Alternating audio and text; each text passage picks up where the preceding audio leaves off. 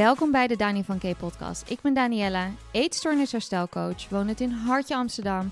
En door middel van deze podcast hoop ik je een liefdevolle schop onder je kont te geven. En uiteraard ook een glimlach op je gezicht te toveren. Welkom bij de show. Hallo, hallo, hallo allemaal. Welkom bij weer een nieuwe podcast en bij een nieuwe week. Ik hoop dat jullie een heel fijn uh, weekje achter de rug hebben ben helemaal, ik ben, begin echt zo'n persoon te worden met van die verkleinwoordjes. Weekje.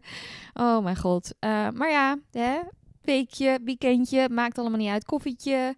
Het is echt zo Hollands. Dat is echt een typisch Hollands dingetje. Dingetje. Nou ja, whatever. Oké, nu wordt het echt een ding. Nu gaan jullie er waarschijnlijk ook op letten. Dat was nog het ergste. Dat had ik beter niet kunnen zeggen.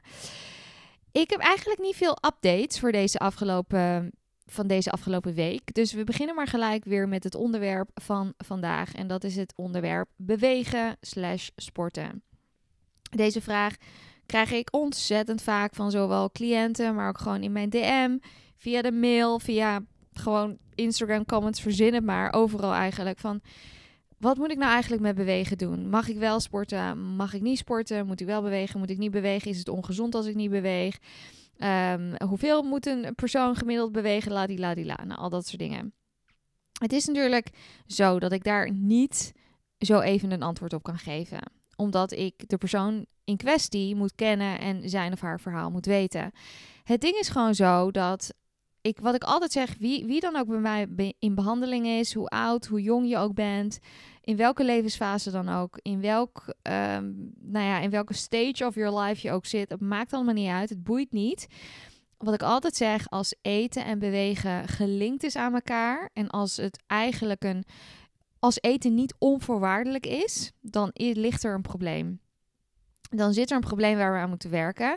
En dan is het vaak gekoppeld, en dit zie je natuurlijk uiteraard bij het, laten we zeggen, het overgrote deel van de mensen met een eetstoornis, is dat eten en bewegen wel echt wel degelijk gekoppeld is aan elkaar. Dus het is niet onvoorwaardelijk. Het is heel erg voorwaardelijk zelfs. Het is heel erg van oké, nou als ik heb bewogen of als ik actief ben geweest, bij sommige mensen zijpelt dat ook nog eens een keer door naar ik wil ook nog eens een keer productief zijn geweest, dan verdien ik pas eten. Het is eigenlijk een beetje, ik zeg, ik noem het eigenlijk altijd het verdienmodel. Dus als ik heb bewogen, dan mag ik eten. Kijk, het is zo dat ik, ik, zeg ook altijd, dit zullen cliënten herkennen. Ik zeg altijd, ik ben niet de anti-movement police. Ik ben de anti-diet culture police, maar niet de anti-movement police. Als in, als iemand voor zijn plezier een sportlesje volgt of um, weet ik veel, een teamsport beoefent en daar heel veel echt heel veel geluk uithaalt, eh, dan ga ik natuurlijk niet zeggen, nou, daar moet je mee stoppen, want dat staat je herstel aan de weg. Nee, daar kunnen we heel veel, daar kunnen we omheen denken en daar kom ik zo op. Maar om een voorbeeld te noemen, ik heb een paar cliënten gehad die een teamsport beoefenden met vriendinnen of vrienden. En daar zoveel geluk uit haalden. En wat ze eigenlijk tegen mij zeiden. Het ding was niet zozeer dat dit, dat, zeg maar, dit deze teamsport mijn herstel aan de weg zat. Het was meer de restrictie daaromheen. Dus bijvoorbeeld in het verleden, wat ze dan deden. Als we het hebben over uh, hockey of tennis of voetbal of volleybal of nou, verzin maar. Het kan natuurlijk van alles zijn. Dat ze dan daarna altijd in de cafetine... Cafetine, is dat... Zeg ik dat nou goed? Kan, oh, cafetine. ik wilde zeggen cafeteria. Zie je, daar ga je al. Het wordt echt nengels no, nu. Uh, in de kantine, jeetje. Het is in, in de cafeteria, wil ik echt zeggen. Ja, dan krijg je de cafetine. Nou, jongens, nieuw woord. Nieuw woord van de dag, de cafetine. Mocht je nou in de cafetine daarna zitten, in, oftewel in de kantine. Uh, wat, wat die cliënten dan vaak zeggen van... Nou, vroeger, wat ik dan deed, vroeger... Dan ging ik altijd lekker aan de bitterballen en aan de biertjes of aan de frisdrank. En dat was helemaal gezellig, helemaal leuk met z'n allen. En dan hadden we over dit en over dat en over studie en whatever. En over jongens en over meisjes. En nou, gewoon helemaal leuk. Helemaal gewoon hoe het hoort ook. En toen mijn eetstoornis om kwam kijken, toen was dat eigenlijk een excuus. Oké, ik mag eten daarna, maar dan moet het wel heel gezond zijn. Het moet vooral minder zijn. En dan deed, die, deed die persoon niet meer mee aan de bitterballen en aan het bier en aan, aan dat soort dingen. Dus het gaat er meer om dat wat er eigenlijk gebeurt na zo'n, laten we zeggen even heel simpel, zo'n sportles of na um, zo'n volleybaltoernooi of een wedstrijd of verzin het maar, of training of you name it. Dus het gaat heel erg om de intentie van jouw gedrag. Dus het gaat niet zozeer om het sporten aan zich, want sporten aan zich is prima. Ik sport zelf niet. Dat komt ook omdat ik de ziekte van Lyme heb. Ik krijg ook heel vaak die vraag: sport jij nog? Nee. Ik kan dat ook helaas niet meer, omdat ik mijn spieren zijn aangetast door de Lyme. Dus uh, als ik echt al een trap oploop, dan heb ik al vaak spierpijn daarna. En dan hebben we het niet over een echte gezonde spierpijn, maar dan hebben het echt over een spierpijn waarbij mijn hele lijf ongeveer in brand staat. Wat super naar is, want geloof mij, als ik, als ik weer zou kunnen sporten, dan denk ik echt wel dat ik weer bijvoorbeeld zou gaan tennissen. Want ik vroeger, vond tennis altijd heel erg leuk. En um, ja, wie weet wel iets anders. Ik heb vroeger wel heel erg veel gefitness. Maar om heel eerlijk te zijn, komt dat ook wel heel erg vanuit mijn eetstoornis. Dus ik denk niet dat ik dat ja, nee, ik zie mezelf eigenlijk dat nooit meer doen. Maar dingen als Pilates vond ik altijd wel ook leuk. En um, dansen vind ik nog steeds geweldig. Dat lukt nog wel eens met een borrel op. Omdat ik dan een beetje verdoofd ben van de, ja, van de alcohol. Um, don't, don't drink under 18. Maar ja, het is. Um, het, het, het, het, is in mijn leven gewoon geen ding. Ik beweeg vrijwel niet en ik eet best wel flink.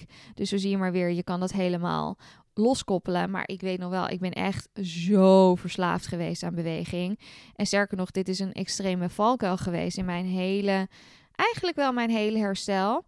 Uh, voordat ik echt begon te herstellen dan, laten we even zeggen dat ik, nou, hoe, hoe oud was ik? Tussen de 16 en 21, zeg maar in die periode, toen ben ik echt geobsedeerd geraakt met sporten. Dat was echt niet normaal.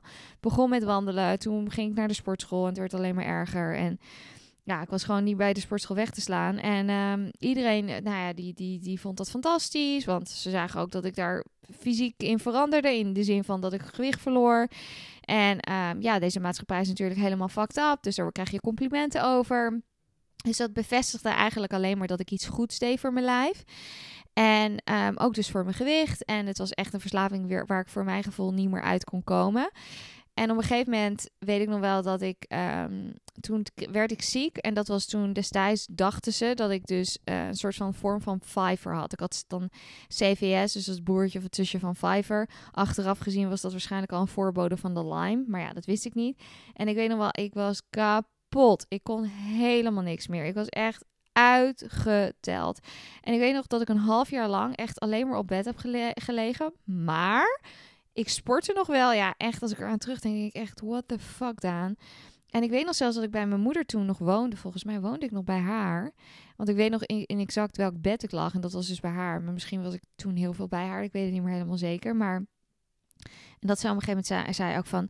Hoe in hemelsnaam kan jij nog sporten? En ik zei ook, ja, maar mam, ik sleep mezelf echt. Ik weet nog zo goed, ik sleepte me echt ja, nou, nogmaals, ik, als ik er aan terugdenk, word ik al moe.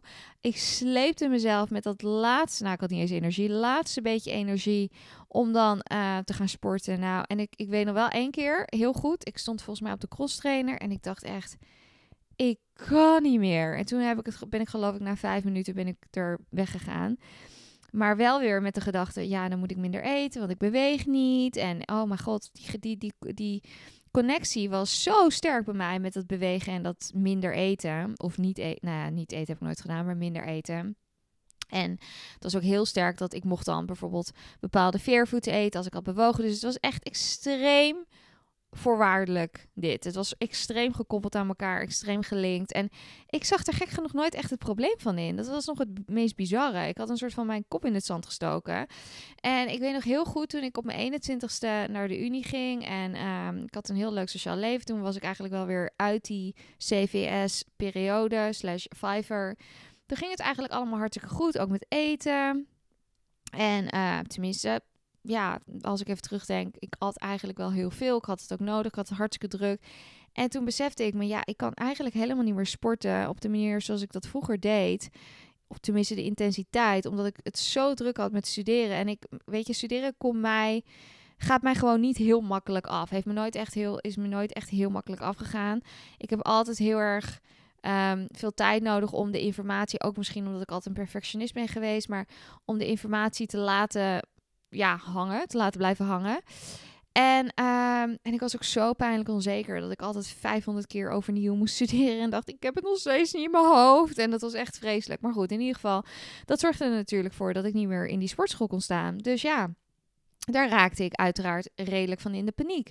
Maar dan dacht ik altijd, maar ja, het is ook weer zo'n zieke gedachte. Nou ja, ik, ik fiets in ieder geval nog uh, best wel veel naar school en dan weer terug. En ik had destijds nog geen elektrische fiets. Dus voor mij dat was het allemaal weer hè, condoning it. Het, eh, allemaal weer het vergoeilijken van oké, nou ja, het is prima, ik beweeg nog, ik beweeg nog. En dat ging dus van zes keer in de week naar de sportschool, naar vijf keer in de week, naar vier keer, naar drie keer, naar et cetera, et cetera, et cetera. Tot op het punt dat ik echt helemaal, nou jullie kennen mijn verhaal inmiddels wel, ingestort ben. Uh, rond bijna, nou ja, laat zeggen, ik was bijna 22. Um, ehm, toen ik dus ziek werd met Lyme, waarvan ik dus niet wist dat het Lyme was. Waarbij ik echt binnen een, nou ja, een jaar geen controle meer had over mijn lijf. En mijn lijf zoveel pijn ervaarde. En dat ik echt alleen maar op de bank lag en op een gegeven moment ook in de rolstoel terecht kwam. Dus ik kon gewoon niet meer bewegen. Alles deed pijn. Het was echt verschrikkelijk. Zeker omdat ik ook niet wist wat het was. Iedereen dacht dat het MS was. Het was echt vreselijk. En um, ja, toen heb ik wel echt een hele erge zware terugval gehad in mijn eetstoornis. En Uiteraard vertel ik dit hele verhaal niet om jullie te triggeren. Nee, dit is echt juist. Ik vertel dit als een waarschuwing van als jij niet gaat werken aan jouw relatie met beweging. Geloof mij, het gaat een keer goed mis. Want je moet dit gaan rewiren. Je moet dit gaan herbedraden in je hersenen. Je moet dit gaan doen. Zonder dit te gaan herbedraden in je hersenen gaat deze link niet weg. Dat geloof mij, dit blijft een ding. Dus nou, in ieder geval, fast forward. Ik ben dus ziek. Ik zit in een rolstoel. Ik kon niet meer bewegen. Uiteraard ging gelijk bij mijn knop om van... oké, nou, dan mag ik niet meer eten. Of tenminste niet zoveel. En ik werd extreem orthorectisch. Eh, voornamelijk de orthorexia werd echt insane. Omdat elke arts ook zei, je moet heel erg op je voeding letten. Blablabla. Ik mocht geen suiker meer. Dit, dat, zo. Ik heb op allerlei protocollen gezeten. En uh, ja, toen ging het echt... Uh, enorm snel berg, bergafwaarts, zowel mentaal als fysiek. Nou ja, en toen zat ik op een gegeven moment zo diep in de shit dat ik echt niet meer wist wat ik moest doen. En zo zie je maar weer. Eigenlijk achteraf gezien, als ik mijn relatie met beweging destijds had aangepakt, dan was ik nooit zo hard teruggevallen. Want echt de enige reden waarom ik ben hard, zo hard ben teruggevallen, was puur om het feit dat ik niet kon bewegen. Dat ik echt zoiets had van waarom heb ik nog zoveel energie nodig? Terwijl mijn lijf achteraf gezien enorm veel energie nodig had om het gewoon, al die rare dingen die in mijn lijf gebeurden dat, dat had gewoon enorm veel energie nodig. Mijn lijf was de hele tijd aan het proberen aan het herstellen. En ik gaf die voeding gewoon niet aan mijn lijf. En ik vind dat zo zonde. Want ik heb ook jarenlang op, nou ja, wel op, bepaald gewicht gezeten. Waardoor ik bijvoorbeeld ook niet uh, sterk genoeg was. Um, om ook aan de uh, te kunnen, aan antibiotica-infusen voor de Lyme. Dus ik heb eigenlijk mijn hele traject van herstel, zowel van de Lyme als in van uh, mijn anorexia ontzettend lang vooruitgeschoven. En ik ben nog steeds niet hersteld van Lyme, omdat het nu inmiddels zo chronisch is. Maar who knows, als ik dat niet zo lang mezelf die schade had berokkend. En daarbij heb ik ook nog eens een keer zware osteoporose opgelopen. Omdat ik mijn lijf ook nog eens een keer zo weinig voeding gaf. En ten tijde ook nog eens een keer natuurlijk helemaal niks bewoog. Want ik zat in een rolstoel. Dus ja, het was echt gewoon één bak ellende. Nogmaals, ik vertel dit niet om jullie te triggeren. Ik vertel dit echt puur om jullie wakker te schudden van als dit momenteel een ding is, als je echt merkt, ik word onrustig als ik die 5000 stappen niet heb gezet, of die 6000 stappen niet, of die 10.000 stappen niet, of whatever it is, of ik moet van mezelf, uh, al is het elke dag naar, of weet ik veel, uh, een half uur lopen. Ga jezelf forceren om dit uit te zitten. Met de allerbeste um, methodiek om hier vanaf te komen, is eigenlijk om jezelf af te leiden met geen destructieve gedragingen. Dus om, met geen destructieve gedragingen bedoel ik eigenlijk alles wat met geen beweging te maken heeft. Dus ik ben altijd heel erg een voorstander van lekker knutselen, creatief zijn. Dat kan zijn ehm, tekenen, schilderen, kralen, verzin het maar. Het kan echt van alles zijn. Nieuwe taal leren, uh, een YouTube cursus gaan volgen, wat gewoon gratis is. Je kan, je kan jezelf helemaal onderdompelen in een wereld van je welste. En Gaat het moeilijk zijn? Ja. De andere hele, hele, hele belangrijke, die ik absoluut niet zal vergeten, is om weer helemaal aan het begin terug te komen. Toen ik net zei van sommige cliënten zeggen dan, nou, ik heb zo'n leuke teamsport met leuke vriendinnen of met leuke vrienden en ik mis dat heel erg als ik dat niet meer zou doen. Ik weet nog ook bijvoorbeeld één ehm, cliënt heel lang geleden die eh, helemaal fan van was van klimmen, oftewel boulder, boulder heet het geloof ik. Ik heb het nog nooit gedaan, dus misschien verspreek ik me, maar en zij zei echt dat ze daar haar, haar beste vrienden had ontmoet. En dat ze dat ook het sociale wekelijkse moment voor haar was. Dus ik zei ook tegen haar: ga je dat echt niet ontnemen? Ben jij gek? Dat gaan we niet doen. Het enige wat je daarvoor moet doen, het moment dat je dat hebt gedaan, moet je daar meer voor eten. Buiten het feit dat jouw lijf dat nodig heeft, want je bent energie aan het. Ik kan het altijd zo mooi in het Engels zeggen. You're expanding energy. Um, oftewel, je bent energie aan het verbruiken, wat je eigenlijk nodig hebt om hè, op te bouwen. Want je lijf zit in een tekort en dat moeten we opbouwen. We moeten juist die, die, die baksteentjes, die bouwsteentjes verzamelen om uit dat energietekort te komen. Dus als jij vervolgens daarbij beweegt, dan blijft dat energietekort weer in stand gehouden. En daarbij ook kan het verergerd worden. Dus wat heel belangrijk is, is dat je daar dus eigenlijk als tegenreactie meer gaat voor eten. Niet alleen eigenlijk voor dat energietekort en voor je lijf, maar ook voor je, voor je mentaal. Dus voor die herbedrading van je hoofd. Want kijk, het kan zo zijn dat ondanks dat je zegt, joh, weet je, ik weet bijna 99,9% zeker dat ik geen verstoorde relatie heb met beweging. Maar die ene procent is er to dus toch nog twijfel. Dus dan voor het zekere, om het zekere voor het onzekere maar te nemen, zou ik dan zeggen: luister, eet gewoon extra omdat je dan eigenlijk wat je doet, is je eetstoornis, mocht, mocht die eetstoornisstem er zijn, een middelvinger geven van, yo, eetstoornis, ik weet dat jij je hier heel fijn bij voelt, ik weet dat jij je hier heel chill bij voelt, maar dit gaan we niet doen, dit spelletje gaan we niet spelen, want eten is onvoorwaardelijk. Ik mag eten wat ik wil, of ik nou wel beweeg, niet beweeg. En dat moet je eigenlijk zo doorzetten en voortzetten. En dus ook als je bijvoorbeeld een keer op stedentrip bent. De meeste mensen, denk maar eens e-, even goed na. Als bijvoorbeeld een cliënt van mij naar weet ik veel, een weekendje naar New York gaat. Of nou, een weekendje New York is wel heel kort. Maar het kan, kan zo een weekendje New York zijn. Of een weekendje Parijs of Londen. Of verzin het maar. Of gewoon een stedentrip in Nederland. Kan natuurlijk ook. Of een, desnoods een wandelvakantie, for God's sake. En je hebt zoiets van, ja, dus met mijn gezin is leuk. En dat wil ik echt gaan doen. Ja, ook weer, wie ben ik om jou dat te ontnemen? Kijk, als, als je in een dusdanige gevaarlijke staat bent, qua lijf, dan is het natuurlijk niet handig. Maar over het algemeen zeg ik altijd: oké, prima om dat te doen. Maar dan wil ik echt dat je meer gaat eten. En het eerste wat dan, wat dan naar boven komt bij iedereen is weerstand. Van, ja, dan weet ik eigenlijk helemaal niet of ik wil gaan. Nou, daar heb je hem precies te pakken. Dan wil ik dus dat je, ja, je moet zo een keuze moeten gaan maken. Of je gaat bewegen en iets doen wat je heel leuk vindt en waar je energie van terugkrijgt. Of je doet het niet het is een keuze aan jou. De keuze ligt echt aan jou. Maar je zal echt meer moeten gaan eten. En überhaupt, ook weer als ik kijk naar al mijn vrienden en vriendinnen. En ook naar mezelf, nou moet ik zeggen, bij mij is het anders. Omdat ik echt al in jaren geen stedentrip meer heb gedaan. Ehm, eh, ja, ik woon natuurlijk in de stad. Maar goed, dat is anders hier. Want ik ik, ja, ik, ik uh, transporteer mezelf met een elektrische fiets. Dus dat is een heel ander verhaal. En als ik in Frankrijk ben, waar ik dus de helft van de tijd woon, dan uh, als ik bijvoorbeeld in Cannes of in Nice ben, dan heb ik eigenlijk, ja, dat weten heel veel mensen niet, maar heb ik dus wel de rolstoel mee omdat ik het dan vaak, als ik met mijn moeder ben, ja, dan vind ik het echt super naar voor haar. Maar dan zal ze me moeten duwen in de rolstoel.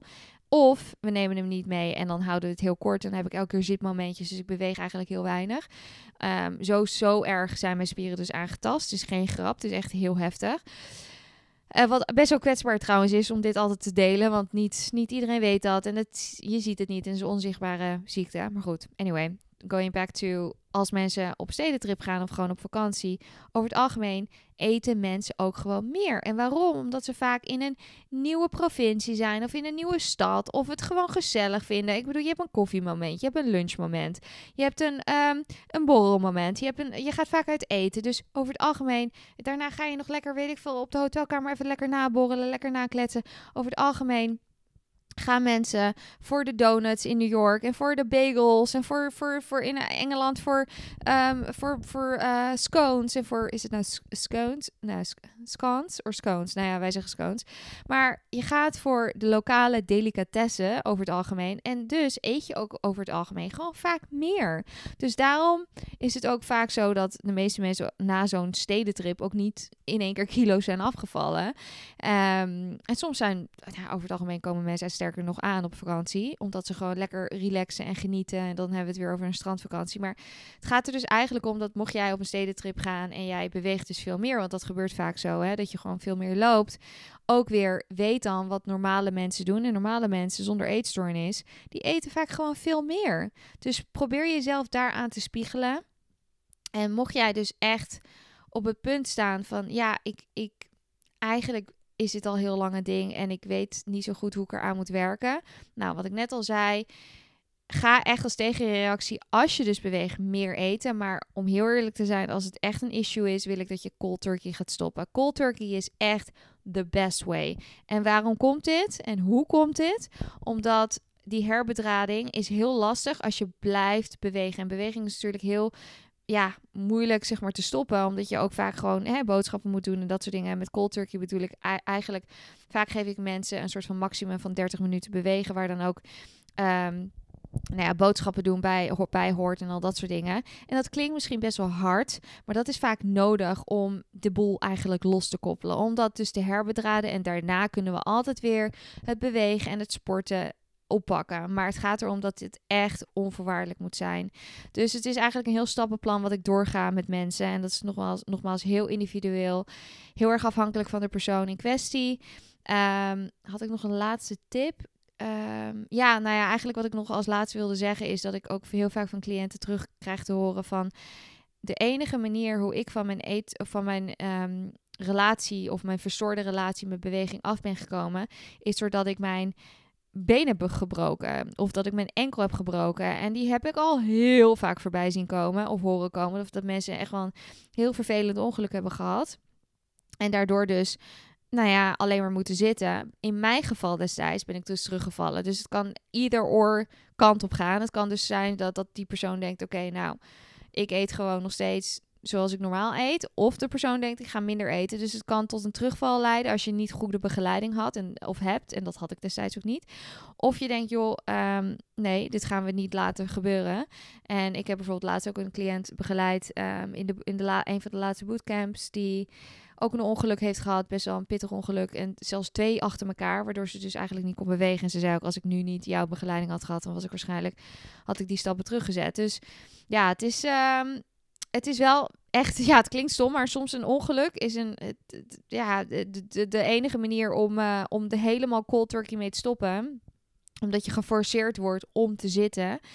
En laat het niet zo ver komen dat er een ongeluk moet gebeuren, voor, zodat jij kan zitten en dit stukje kan rewiren, oftewel herbedraden. Ik wil dat jij dat gewoon zelf gaat doen. Dus het allerbeste advies is echt cold turkey. En mocht jij sporten echt ontzettend fijn vinden en dat echt als uitlaatklep zien, en je het echt niet als een verstoord iets ziet, dan is dat prima. Voel je niet aangevallen met deze podcast? Ik zeg niet dat dat bij iedereen zo is.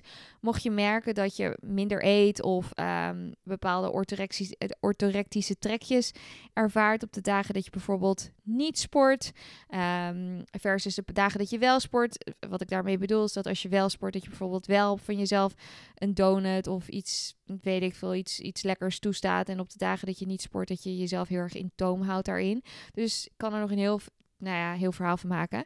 Maar um, ja, we zijn al ver over de 23 minuten heen. Het spijt me, maar ja, deze podcast kon ik gewoon niet zo kort houden, omdat dit, dit toch dit thema wel wat meer uitleg en onderwerp, of tenminste voorbeelden, vergt.